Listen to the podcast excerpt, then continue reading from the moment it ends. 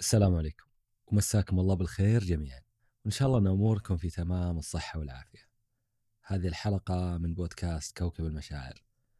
كنت أتمنى أمانة وأنا قاعد أقدم هذه الحلقة أن تكون من نسج الخيال وتراكمات الحياة.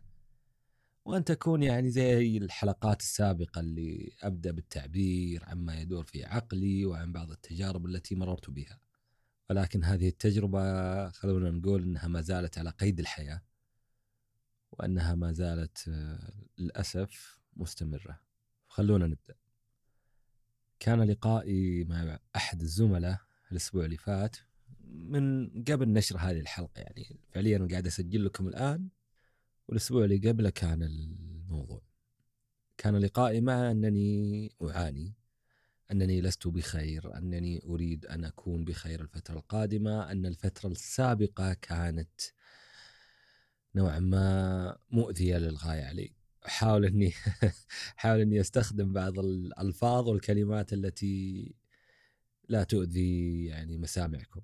ولكنها للأسف كانت فترة مؤذية جدا. فكان يقول لي أحكي لي قول لي وش فيك وش اللي تشعر فيه؟ أخبرني بالمعنى الحرفي وش تمر فيه؟ كنت أقول له للأسف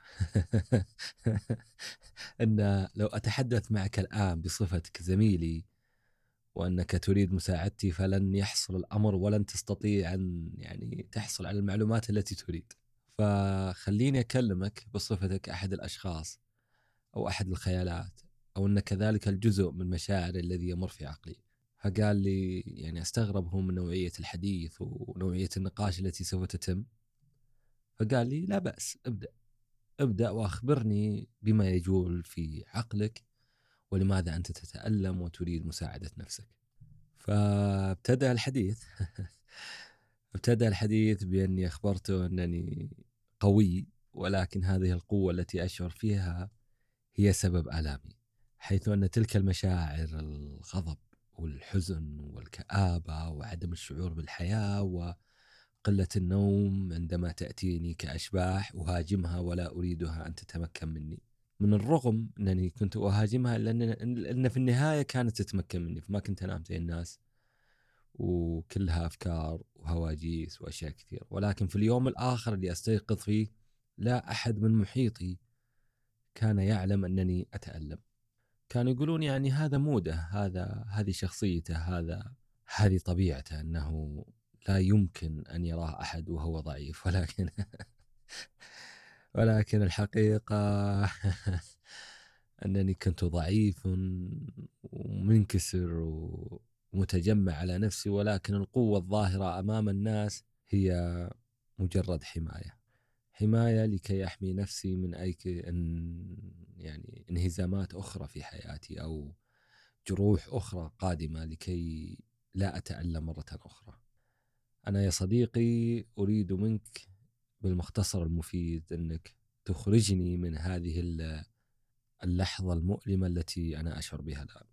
كان يقول لي أنت تمر بكذا وكذا وكذا وهذه الأمور لا تفيد وخلينا ننظر بإيجابية للحياة. فقال لي خلونا ننظر للحياة بإيجابية. لكن للأسف أنه ما كان إلى هذه اللحظة لم يشعر بما يدور في عقلي. فعدت صياغة الأمر مرة أخرى وقلت أقول له تخيل أنك تدخل في مكان مظلم ومرعب للغاية. يفترض أن تدخل في هذا المكان وتبدأ بالخوف كأي شخص طبيعي. ولكن عندما تدخل إلى هذه القرية المظلمة المرعبة أنت لا تشعر بأي مشاعر. أنت باهت للغاية لدرجة أن مشاعر الخوف والرعب ومشاعر الحزن لم تعد تؤثر بك. رغم أن هؤلاء الأشباح وهؤلاء الأشخاص الذين يحاولون أن يجعلونك حزين لست أساسا يعني معتبرهم كمشاعر. أنت أساسا هذه القرية هي بمثابة جزء أنت مررت به. هذا شيء مؤذي للغاية.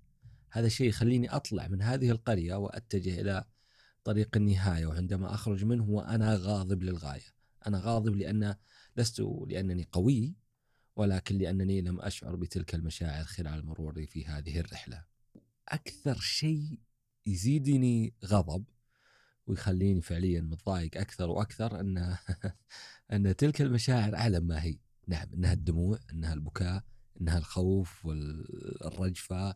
نعم هذه مشاعر غضب هذه مشاعر ولكني لا أريدها أن تدخل في محيطي. هنا كان يقول لي ممكن هذه شخصيتك. يعني عاد السالفة مرة أخرى أنك قوي لدرجة أنك لا تريد أن تتألم.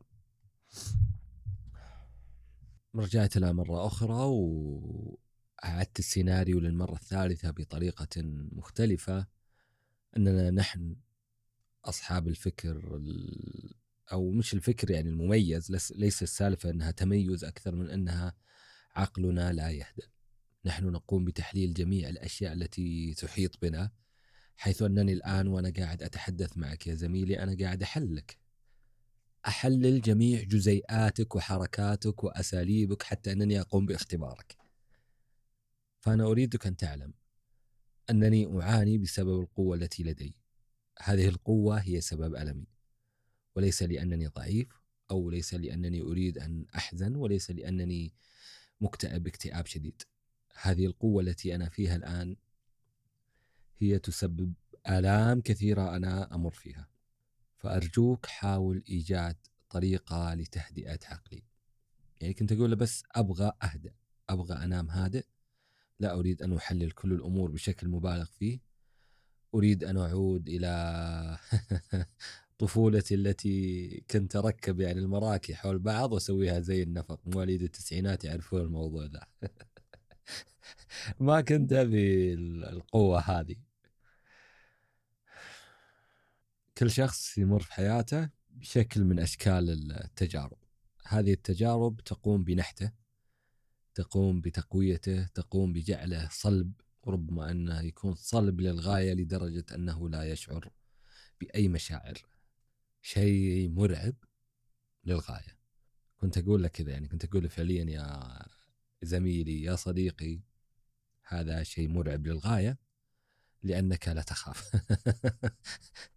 آه أنك تستطيع الدخول في ذلك الكهف المظلم وأنت محلل أنك ربما تواجه شيئا غريب في ذلك الكهف ولكنك لا بأس.